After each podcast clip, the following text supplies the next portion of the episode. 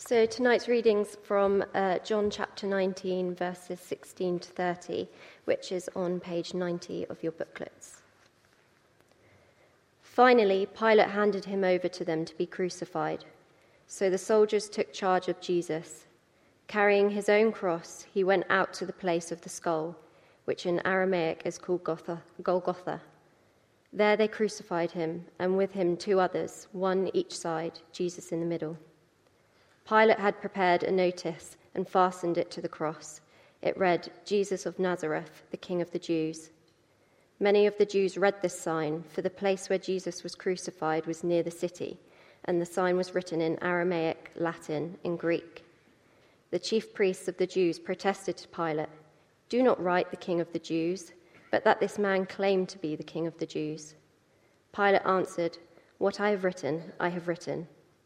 When the soldiers crucified Jesus, they took his clothes, dividing them into four shares, one for each of them, with the undergarment remaining.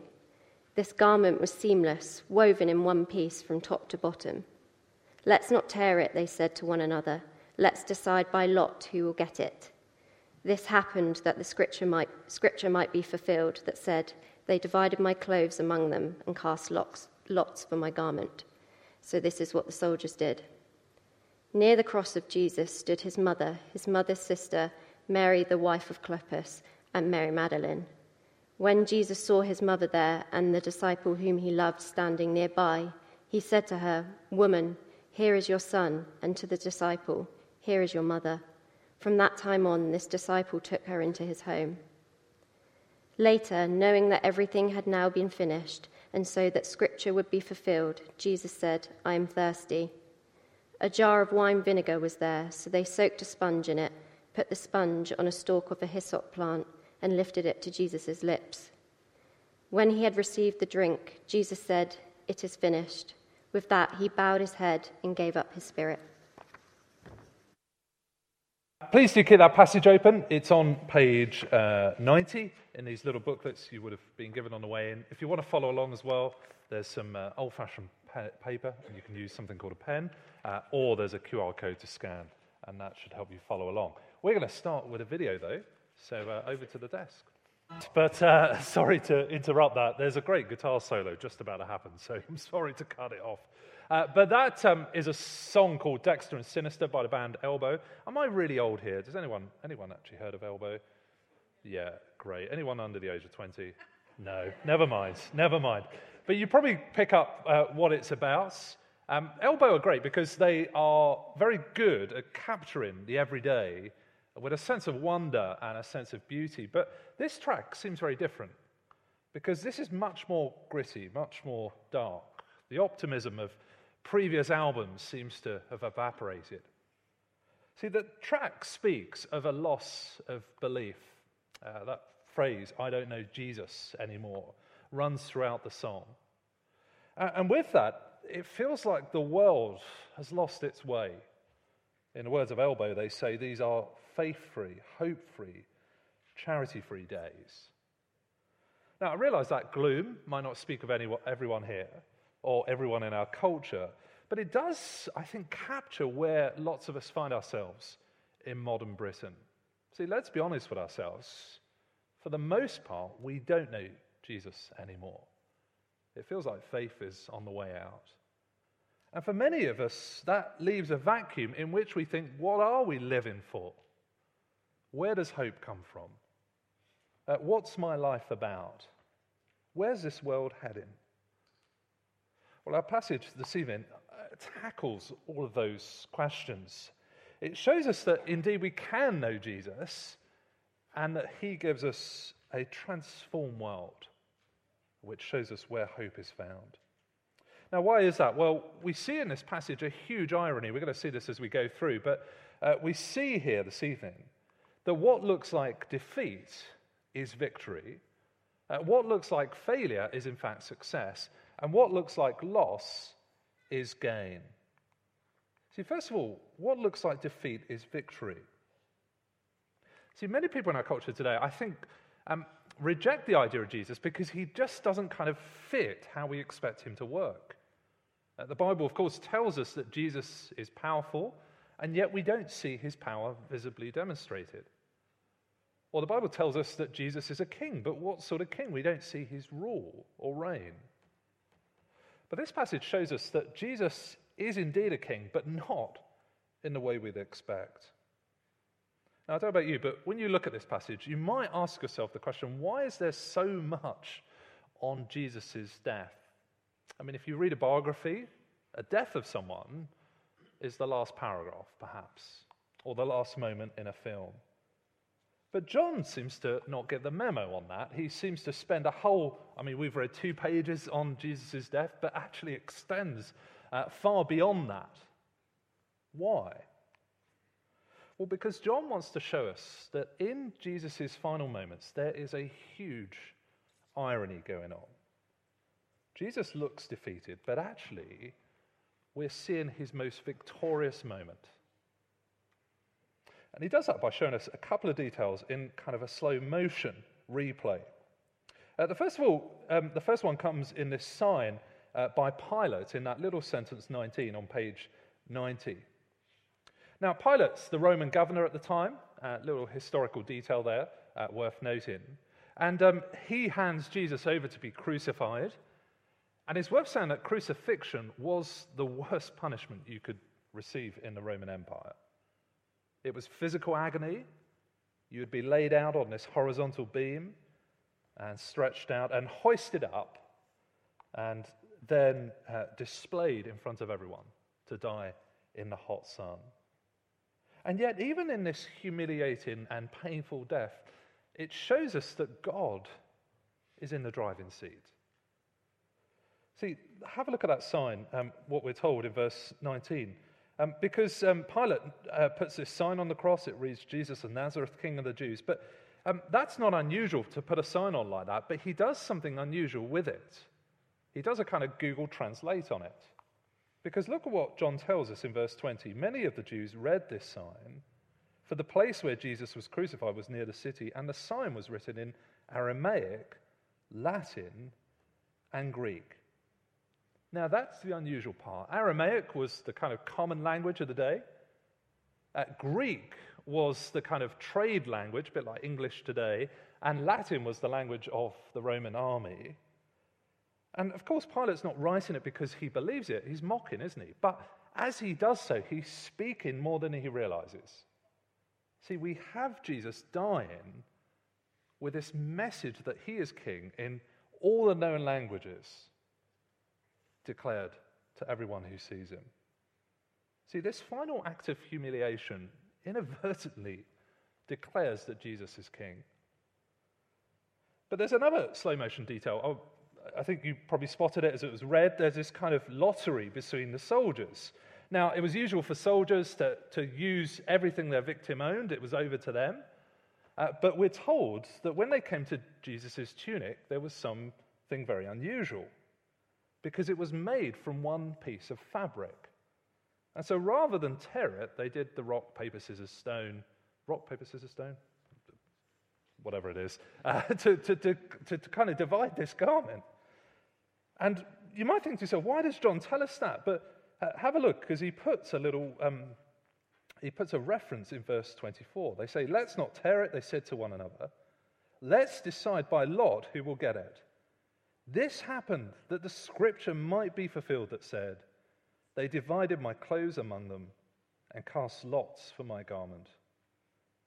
Now, notice what John's doing there. He gives us a hyperlink back to the Old Testament. See, he quotes from the Old Testament, but not just any old quote. He quotes from one of the most famous royal songs in the whole of the Bible. It's a bit like kind of God Save the Queen. Everyone would have known it.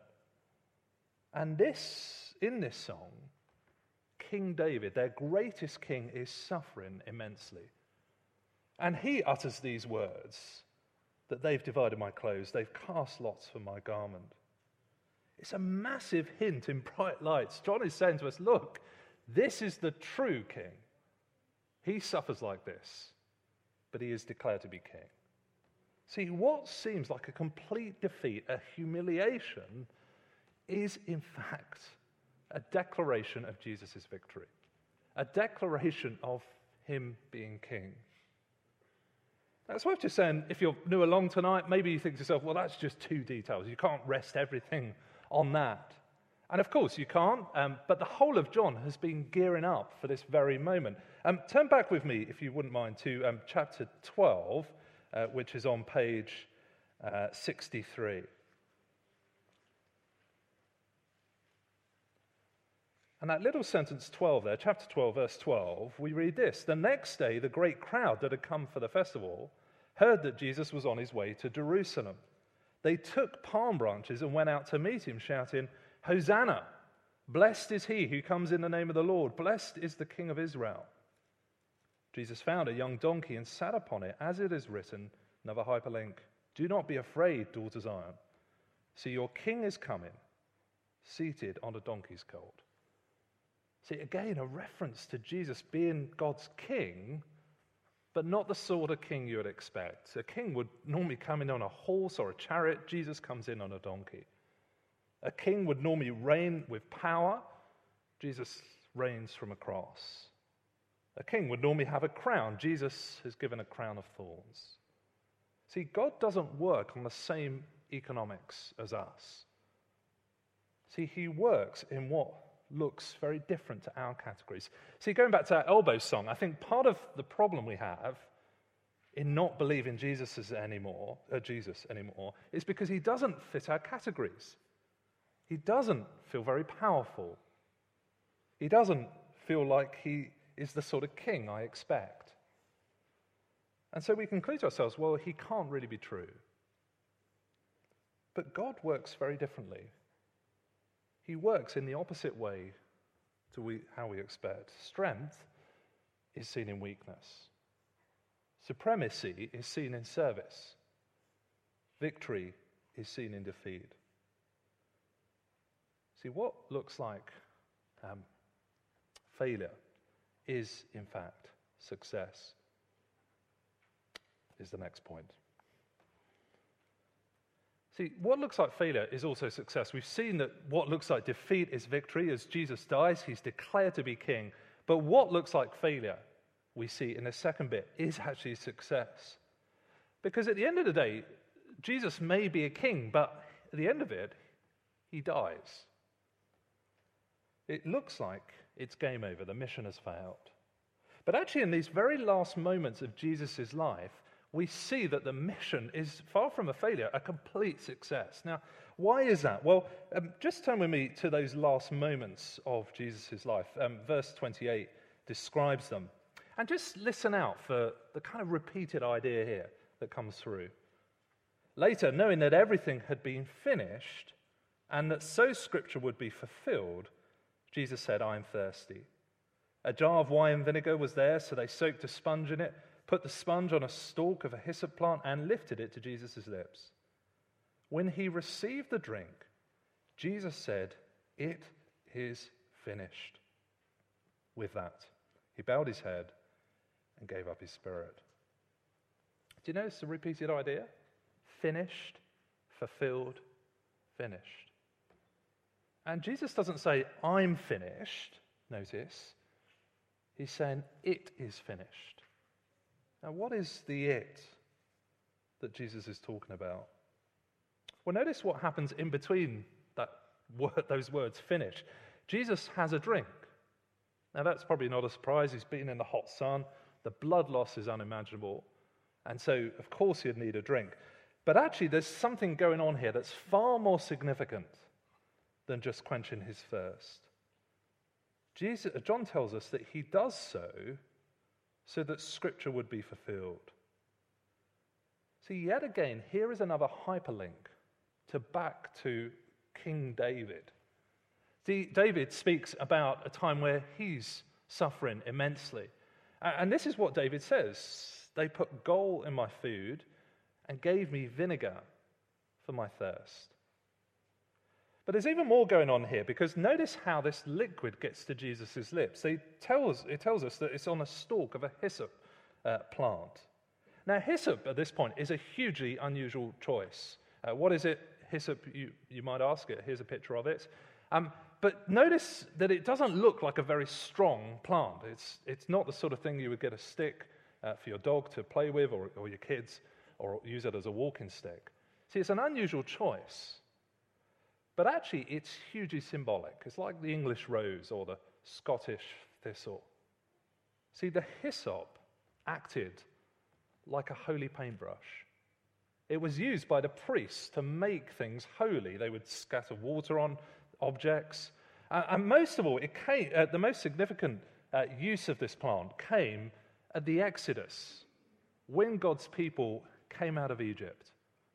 See, God threatened uh, that all the firstborn would be killed, except those who used a hyssop plant to paint the blood of a lamb on their doorposts. And this is John's way of saying Jesus is fulfilling that pattern. He is keeping us safe. He is that lamb. Now, just in case you're thinking, well, that is far fetched, Rob, uh, notice that John tells us, uh, it gives us big hints of this. In chapter 1, he, uh, when John the Baptist sees him, he says, Look, the Lamb of God who takes away the sins of the world. See, here's the thing it looks like a huge failure, doesn't it? Jesus is dying, game over.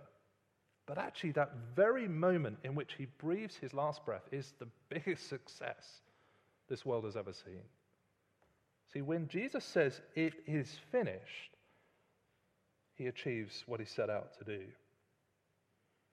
See, last week we saw this verse that just as Moses lifted up the snake in the wilderness, so the Son of Man must be lifted up, that everyone who believes in him may have eternal life.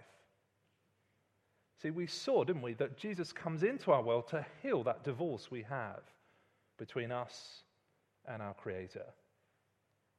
And it seems like that mission has failed. But no, when we look at it like this, we see that actually this was the moment of huge success. See, in that very last breath, we're forgiven of our sin. We're brought back to our Maker. We can approach God without fear of condemnation or judgment. We can live. See, that elbow song, it gets quite chilling because they speak about our kind of fate as um, a dog for the end of days. It's a pretty harsh way of speaking about life, isn't it? And, and they go on to say that an endless sleep is awaiting me. But it's remarkably honest, isn't it? It's pretty bleak. It's probably um, not very cheery, but it's remarkably honest, isn't it? Of how it feels to be in a world where we don't believe in Jesus anymore. But of course, it misses the irony in this passage, doesn't it? That it's precisely because Jesus has died, because he said, It is finished, that you and me do not face an endless sleep, that you and me might live. Jesus is king. Jesus dies as a success. But maybe you're asking yourself, what difference does this make? Well, we see in our third and final point that this loss is, in fact, gain. Because what Jesus achieves here is, in fact, uh, it does, in fact, change things from that very moment. See, just before Jesus dies, he uh, says something to his mother and one of his disciples. Have a look at verse 26 uh, with me. It says there that when Jesus saw his mother there and the disciple whom he loved standing nearby, he said to her, Woman, here is your son, and to the disciple, Here is your mother. And from that time on, this disciple took her into his home. Now, maybe you look at that and you think, that doesn't seem immediately very significant, but what Jesus is doing there is using words of adoption. See, in the ancient world, if you said to someone, You are my daughter, or You are my son, I mean, you wouldn't just say it randomly like that, but if you said it, that would mean the adoption is real. And Jesus is saying that not to children, but to his mother and to this disciple. And it actually changed something. Because from that time on, the disciple takes her into his home. Now, on one level, it talks, doesn't it? It speaks of a remarkable love and compassion Jesus has for his mother and family. Even with those final breaths, the agony of crucifixion, he provides for her. But actually, it's even more than that. Because as Jesus dies, he establishes a new family. A family not based on blood ties or shared class or shared race or anything like that, but shared uh, relationship with him. See, Jesus says this in other parts of the Bible. We see this in Mark, another gospel, chapter 10. Truly, I tell you, Jesus replied, no one who has left home or brothers or sisters or mother or father or children or fields for me and the gospel will fail to receive a hundred times as much in this present age homes, brothers, sisters, mothers, children, and fields, along with persecutions, and in the age to come, eternal life. Do you hear what Jesus is saying?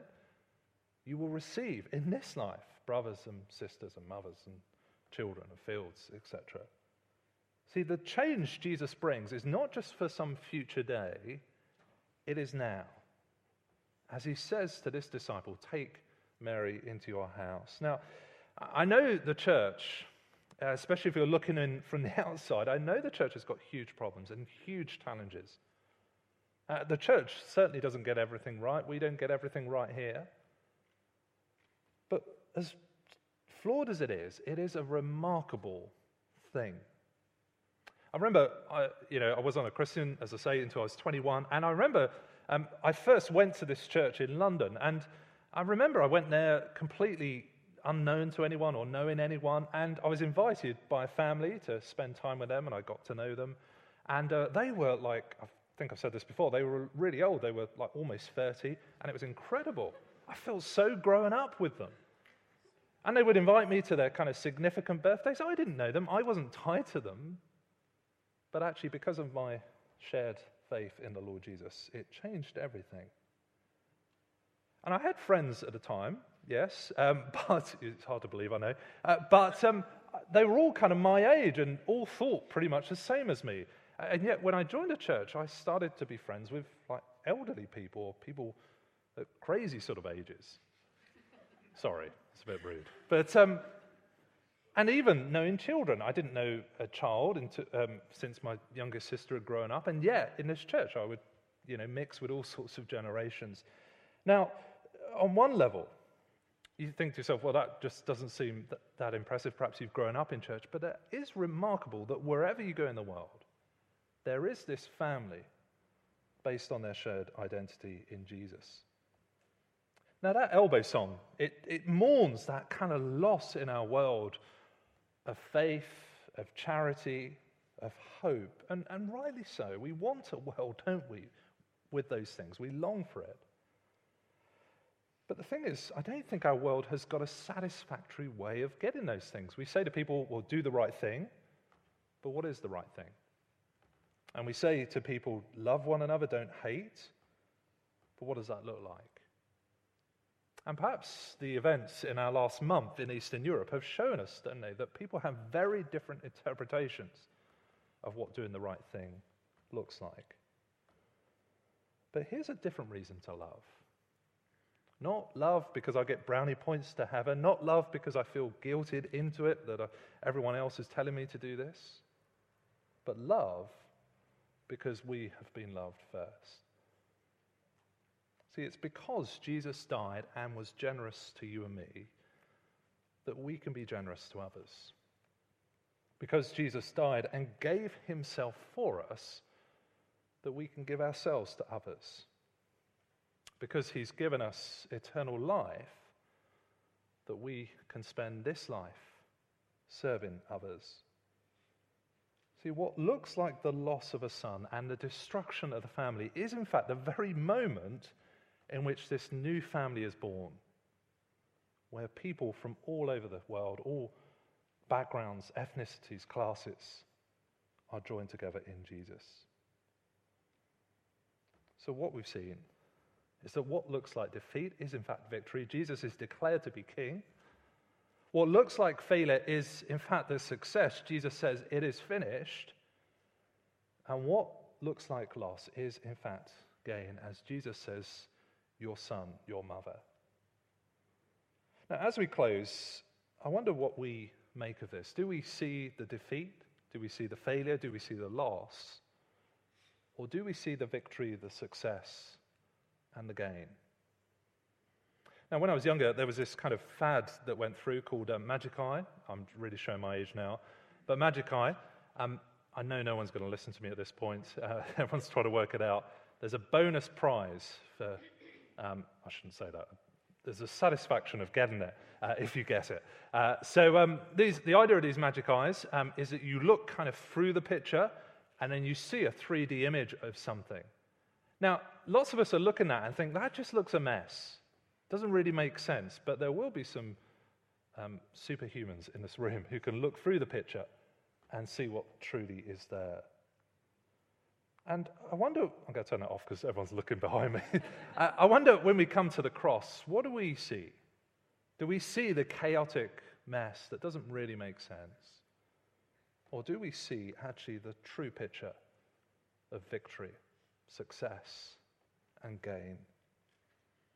Now, maybe we're here and we want to think this all through. Maybe this is our first time we've thought about these things as an adult. So That's okay. We want to help with that as a church, and we really value you being here.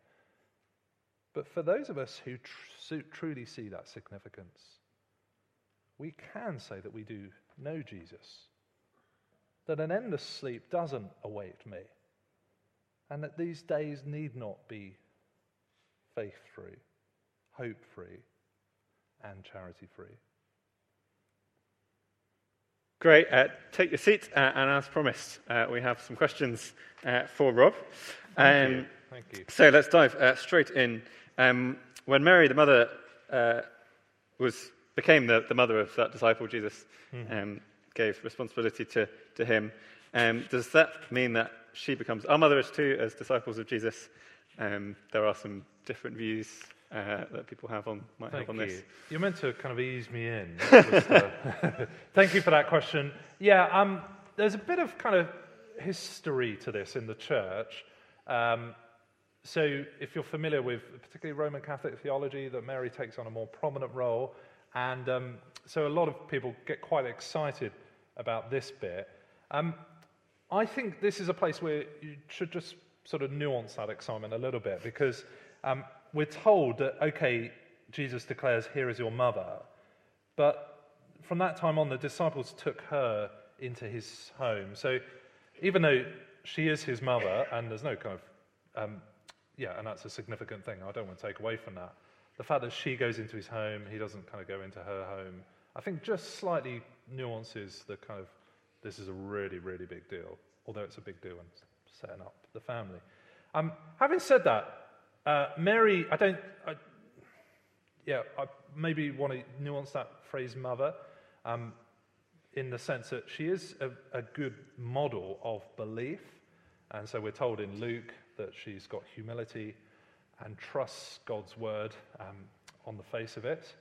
And um, so she's a good model to follow.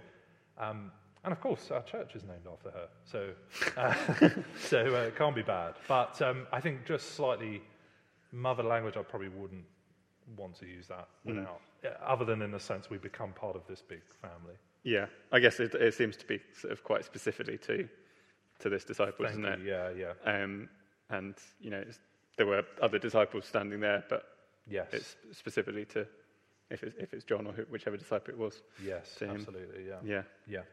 Thank you. Uh, great. Another um, kind of, I guess, bit of clarification on um, the passage. So uh, we see uh, in verse 21 and 22 um, that uh, the Jews complain about this sign uh, that you talked about that was put up above Jesus. Um, and uh, Pilate says, no, keep it there. Um, does that show that actually he, he's not being sarcastic, he's not trying to mock Jesus? He's, that's actually what he thinks. Yeah, I mean, that could be possible. I'd say it's unlikely. Um, Obviously, they're unhappy about it being up because Pilate's mocking the Jewish nation at that point. He's saying, Look, look, Jewish guys, here's your king, you know, dead uh, or dying on a cross, um, you know, having a bit of a, a laugh at their expense. Um, so I think that's what he's doing. I think, yeah, you don't, you can't, John doesn't get into his inner psyche, but in chapter 19, we didn't look at this, but in the run up to this, Pilate has been flip flopping over who Jesus is. And definitely, Pilate sees as something in him, but at the end of the day, doesn't stand uh, on the right side of history, as, you, as it were. Okay. Um, and uh, finally, you um, uh, finished off by talking about uh, the Christian family, um, being able to be a part of uh, this kind of community of all sorts of different people. Um, how is that different from any, any other kind of families that we might uh, find in life where there is shared interest and care for one another? You know, you think of all sorts of um, sports clubs or Yeah, uh, you know, anyth- anything else that might bring people together. How is the, the Christian family different to, to those? Yeah, so the church isn't the only group of people in the world, um, but I would argue it's a unique group. So a group on shared interests can have lots of fun together, uh, can build deep friendships, and I'm not taken away from that. That's a sign of God's grace. But the question is, when that shared interest gets questioned, or when that shared interest um, perhaps isn't shared so strongly, what happens to that group is often it disperses. Or what happens when people in that group of shared interests um, stuffs up? Uh, is there an obligation to forgive one another like there is in the church? I mean, it's interesting. I don't want to get into kind of Oscars and the you know what, but um, it's interesting, isn't it? What seems like a good sort of Oscar family only took, you know, I'm not trying to make, pass judgment on the joke and whether it's appropriate or not, but it only took sort of a little thing on the surface to, to show that actually that shared um, shared identity didn't run as deep as you might expect. So, um, yeah, I think the church is unique because it is so different. I mean, I, I go across the world. I, I went to Uganda, and the people treated me like their own family, and that is remarkable. You know, travel thousands of miles on a plane, uh, on these roads, and then suddenly people embrace you like um, your brother or sister. It's remarkable. Um, different ages, different generations. And yeah, that's not based on, you know, because I'm particularly into football or particularly into elbow, as good as those things are. It's based on the fact that Jesus, um, we both love Jesus and we're in his family. Yeah, I mean, it's one of the things that um, when I was working out all this kind of stuff was kind of key for me. Was you know I was part of all, all sorts of you know scouts and uh, other groups, but I was looking at, at the church and just seeing there is something that's different here that I want to be a part of. Yeah, yeah. yeah. um, because uh, then it's not you're not gathering around um, an activity or uh, something kind of exter- external like that. You're, you're gathering around Jesus, I guess, Mm, um, and it's it's that that makes the connections? Yeah. rather than Yeah. anything human, which Yeah. which, as you say, can go wrong all the time. Absolutely. Thank you. Great.